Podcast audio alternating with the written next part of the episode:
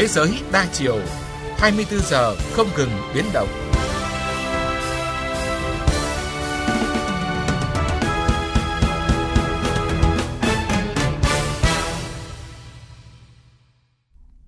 Quý vị và các bạn thân mến, trong phòng thu ngay bây giờ là biên tập viên Phương Hoa và chị sẽ đồng hành với chúng ta trong những thông tin quốc tế đáng chú ý. Và trước hết thì chị Phương Hoa sẽ giúp điểm qua những nội dung nổi bật trên các báo quốc tế số ra ngày hôm nay. À, vâng ạ, thưa quý vị, à, báo chí quốc tế những giờ qua thì quan tâm nhiều đến chuyến thăm châu Âu của Thủ tướng Anh Boris Johnson, bước đi đầu tiên để tìm giải pháp cho vấn đề Brexit vốn vẫn đang bế tắc. Reuters thông tin là tại Đức thì cả hai bên đều đưa ra quan điểm rõ ràng, trong khi ông Boris Johnson vẫn à, khẳng định điều khoản chốt chặn phải được dỡ bỏ hoàn toàn khỏi thỏa thuận Brexit, nếu không thì Anh sẽ rời khỏi EU mà không có thỏa thuận nào. Cần nhắc lại là điều khoản chốt chặn đã được Anh và EU đưa vào thỏa thuận Brexit ký hồi tháng 11 năm ngoái, nhằm tránh khả năng thiết lập một đường biên giới cứng với những điểm kiểm soát hải quan giữa vùng Bắc Ireland thuộc Anh và Cộng hòa Ireland. Còn về phần mình thì BBC thông tin, Thủ tướng ờ, Merkel dù vẫn bảo vệ quan điểm cứng rắn của EU là không đàm phán lại thỏa thuận Brexit đã đạt được với bà Theresa May trước đó. À, tuy nhiên, theo tờ The Guardian, thì bà Merkel đã có những nhượng bộ nhất định khi mà để ngỏ thời hạn 30 ngày tới để Anh có thể tìm ra một giải pháp có thể được hai bên chấp nhận để thay thế cho giải pháp chốt chặn vốn là hòn đắng tảng giữa hai bên ạ. Dạ vâng, à, dường như là tại Đức thì à, Thủ tướng Anh Boris Johnson đã có một số tia hy vọng khi mà được Thủ tướng Angela Merkel để ngỏ khả năng thay thế điều khoản chốt chặn đúng không thưa chị? Vâng ạ, vâng dạ, ạ, đúng như vậy ạ. Dạ vâng, vậy còn à, với cái điểm dừng chân Pháp mà ông Johnson sẽ đến trong ngày hôm nay thì à, báo chí quốc tế có thông tin hay dự báo gì hay không thưa chị? À, vâng ạ, thưa quý vị, à, nhà báo phân tích chính trị Ben Wright của BBC cho rằng là ông Boris Johnson dự kiến sẽ được chào đón bằng sự lạnh lùng của ông Macron, người luôn coi vấn đề Brexit là tác nhân tiêu cực cho các dự án của toàn châu Âu và muốn sớm kết thúc vấn đề này. BBC bình luận là có vẻ như Tổng thống Macron đã hết kiên nhẫn với cuộc khủng hoảng Brexit, thậm chí tuyên bố thẳng là thỏa thuận này đã kết thúc. Ở trong khi đó thì lãnh đạo Đảng Lao động Jeremy Corbyn đã hủy chuyến đi tới Ghana vào cuối tuần này, đồng thời kêu gọi các nghị sĩ đối lập có cuộc họp khẩn à, nhằm thảo luận về các giải pháp để ngăn chặn kịch bản Brexit không thỏa thuận. Và cái khả năng kêu gọi đánh bại chính phủ đương nhiệm của ông Johnson thì cũng đã được tính đến ạ. Dạ vâng, có thể thấy là Thủ tướng Anh uh, Boris Johnson đang vấp phải rất là nhiều cái sức ép cả trong và ngoài nước uh, của các cái nghị sĩ đối lập cũng như là của các cái đối tác hàng đầu châu Âu. Dạ. Dạ vâng, và rằng cái hồ sơ Brexit sẽ còn rất là rối ren cho đến ngày 31 tháng 10 tới đây phải không thưa chị? Dạ vâng, đúng như vậy ạ. Vâng, uh, ngoài cái chuyến thăm châu Âu của ông Johnson như chị vừa thông tin thì báo chí quốc tế còn quan tâm vấn đề nào nữa hay không thưa chị? À, vâng ạ, thưa quý vị, các phản ứng mới của các nước liên quan đến vụ phóng thử tên lửa mới đây của Mỹ thì tiếp tục được báo chí quốc tế quan tâm. Reuters dẫn lại thông tin của hãng tin KCNA, dẫn lời người phát ngôn Bộ Ngoại giao Triều Tiên hôm nay nhấn mạnh là vụ thử tên lửa hành trình tầm trung của Mỹ là những cái động thái nguy hiểm, khiêu khích nghiêm trọng và có thể kích động một cuộc chiến tranh lạnh mới. À, cùng đó thì Tổng thống Nga Putin thì cũng vừa chính thức lên tiếng chỉ trích vụ phóng tên lửa của Mỹ Hãng tin RT thì dẫn lời ông Putin nhấn mạnh là Mỹ thử tên lửa ngay sau khi tuyên bố rút khỏi hiệp ước các lực lượng hạt nhân tầm trung INF. Đây có thể nói là căn cứ để tin rằng là Mỹ đã tiến hành chế tạo các loại tên lửa cả trên mặt đất và trên biển từ lâu. Uh, Fox News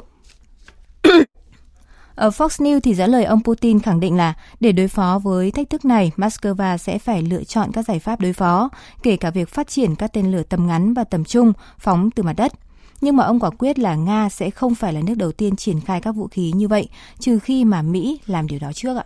Dạ vâng, cảm ơn chị Phương Hoa với những thông tin trên báo chí quốc tế vừa rồi. Thưa quý vị, đến với một nội dung đáng chú ý khác, chương trình Lương thực Thế giới vừa nối lại việc phân phối thực phẩm cho hơn 850.000 người ở thủ đô Sana của Yemen sau khi ngừng hoạt động 2 tháng qua. Hoạt động này được nối lại sau khi tổ chức này đoạt được thỏa thuận với lực lượng Houthi do Iran hậu thuẫn, vốn vẫn đang kiểm soát ở khu vực này. Chương trình Lương thực Thế giới vốn tạm dừng hầu hết viện trợ cho người dân khu vực Sana từ ngày 20 tháng 6 vừa qua do lo ngại thực phẩm không thể tiếp cận được các đối tượng dễ bị tổn thương cần hỗ trợ. Một số mặt hàng được hỗ trợ nhằm duy trì nguồn dinh dưỡng cho trẻ em suy dinh dưỡng, phụ nữ mang thai và cho con bú. Sau 2 tháng buộc phải tạm dừng, chương trình viện trợ lương thực quy mô lớn đã được nối lại từ hôm qua. Hàng chục người đã tập trung tại một trung tâm phân phối ở thành phố Sana để mong có được hàng thực phẩm như yếu phẩm như bột, dầu thực vật, đậu, muối hay đường.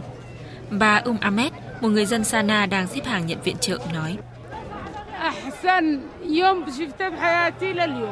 Đây là ngày tuyệt vời nhất mà chúng tôi có kể từ lễ Eid al-Ha đến nay. Chúng tôi cảm thấy rất nhẹ nhõm, cảm ơn Chúa. Tất cả những gì chúng tôi có thể làm đó là nói lời cảm ơn. Người phát ngôn chương trình Lương thực Thế giới tại Yemen, Annabel Siniton, cũng bày tỏ vui mừng đã nối lại viện trợ cho người dân khu vực chiến sự này. WFP has just resumed Chương trình Lương thực Thế giới đã nối lại việc viện trợ thực phẩm tại thành phố Sana. Trước đó thì chúng tôi đã buộc phải đình chỉ phân phối nhu yếu phẩm cho 850.000 người trong vòng 2 tháng qua do điều kiện không cho phép. Chúng tôi rất vui mừng vì đã thỏa thuận được với chính quyền và các lực lượng tại đây. Thời gian qua, cả lực lượng phiến quân Houthi do Iran hậu thuẫn và liên minh do Ả Rập Xê Út dẫn đầu đang hoạt động tại Yemen đã sử dụng quyền tiếp cận viện trợ và thực phẩm như một công cụ chính trị. Động thái này đang làm trầm trọng thêm cuộc khủng hoảng vốn đã kéo dài tại Yemen, với tỷ lệ suy dinh dưỡng nghiêm trọng ở trẻ em đang ngày càng tăng lên. Hiện nay, hơn 2 phần 3 dân số Yemen được xác định thuộc đối tượng không được đảm bảo an toàn thực phẩm.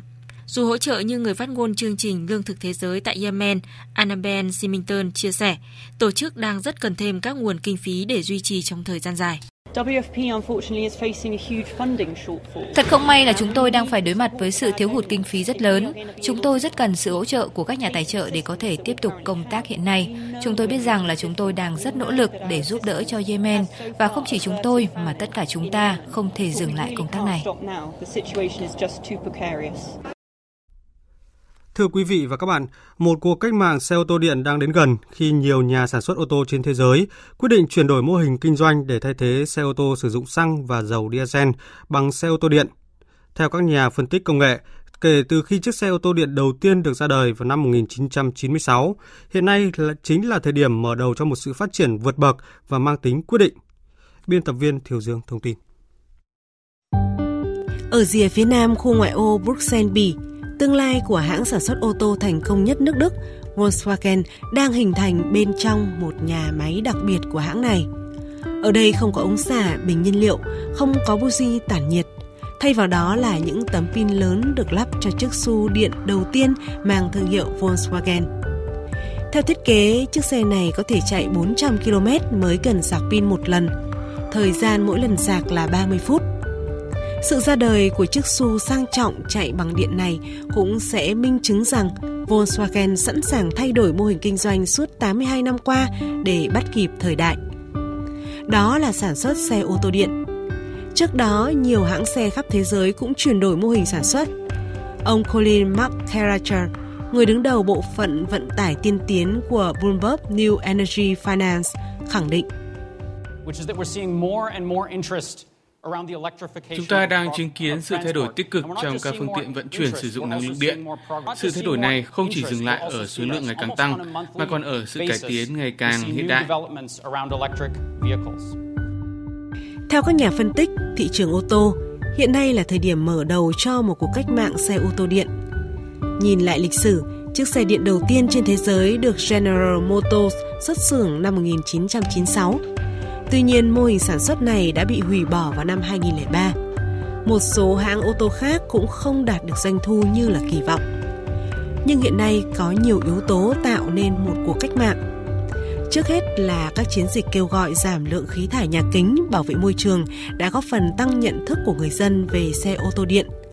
Các chính sách hỗ trợ của chính phủ, hỗ trợ nghiên cứu và tiêu thụ xe ô tô điện cũng nhiều hơn Hệ thống cơ sở hạ tầng dành cho xe điện cũng đồng bộ hơn và yếu tố khác là chi phí sản xuất pin sạc dành cho xe ô tô cũng giảm do sự phát triển của công nghệ. Phóng viên Peter Dantana của kênh truyền hình CNN chia sẻ thêm về những tiện ích mà xe ô tô điện đang mang lại cho người sử dụng. Không cần khoảng trống lớn dành cho động cơ, xe ô tô điện đặt những tấm pin ở dưới gầm xe và dành những khoảng trống này cho người dùng có nhiều không gian hơn. Ô tô điện cũng có hệ thống lái tự động an toàn và nhiều tiện ích khác về sạc pin. Với nhiều ưu đãi hỗ trợ hơn, xe ô tô điện đang đứng trước một cuộc cách mạng mới.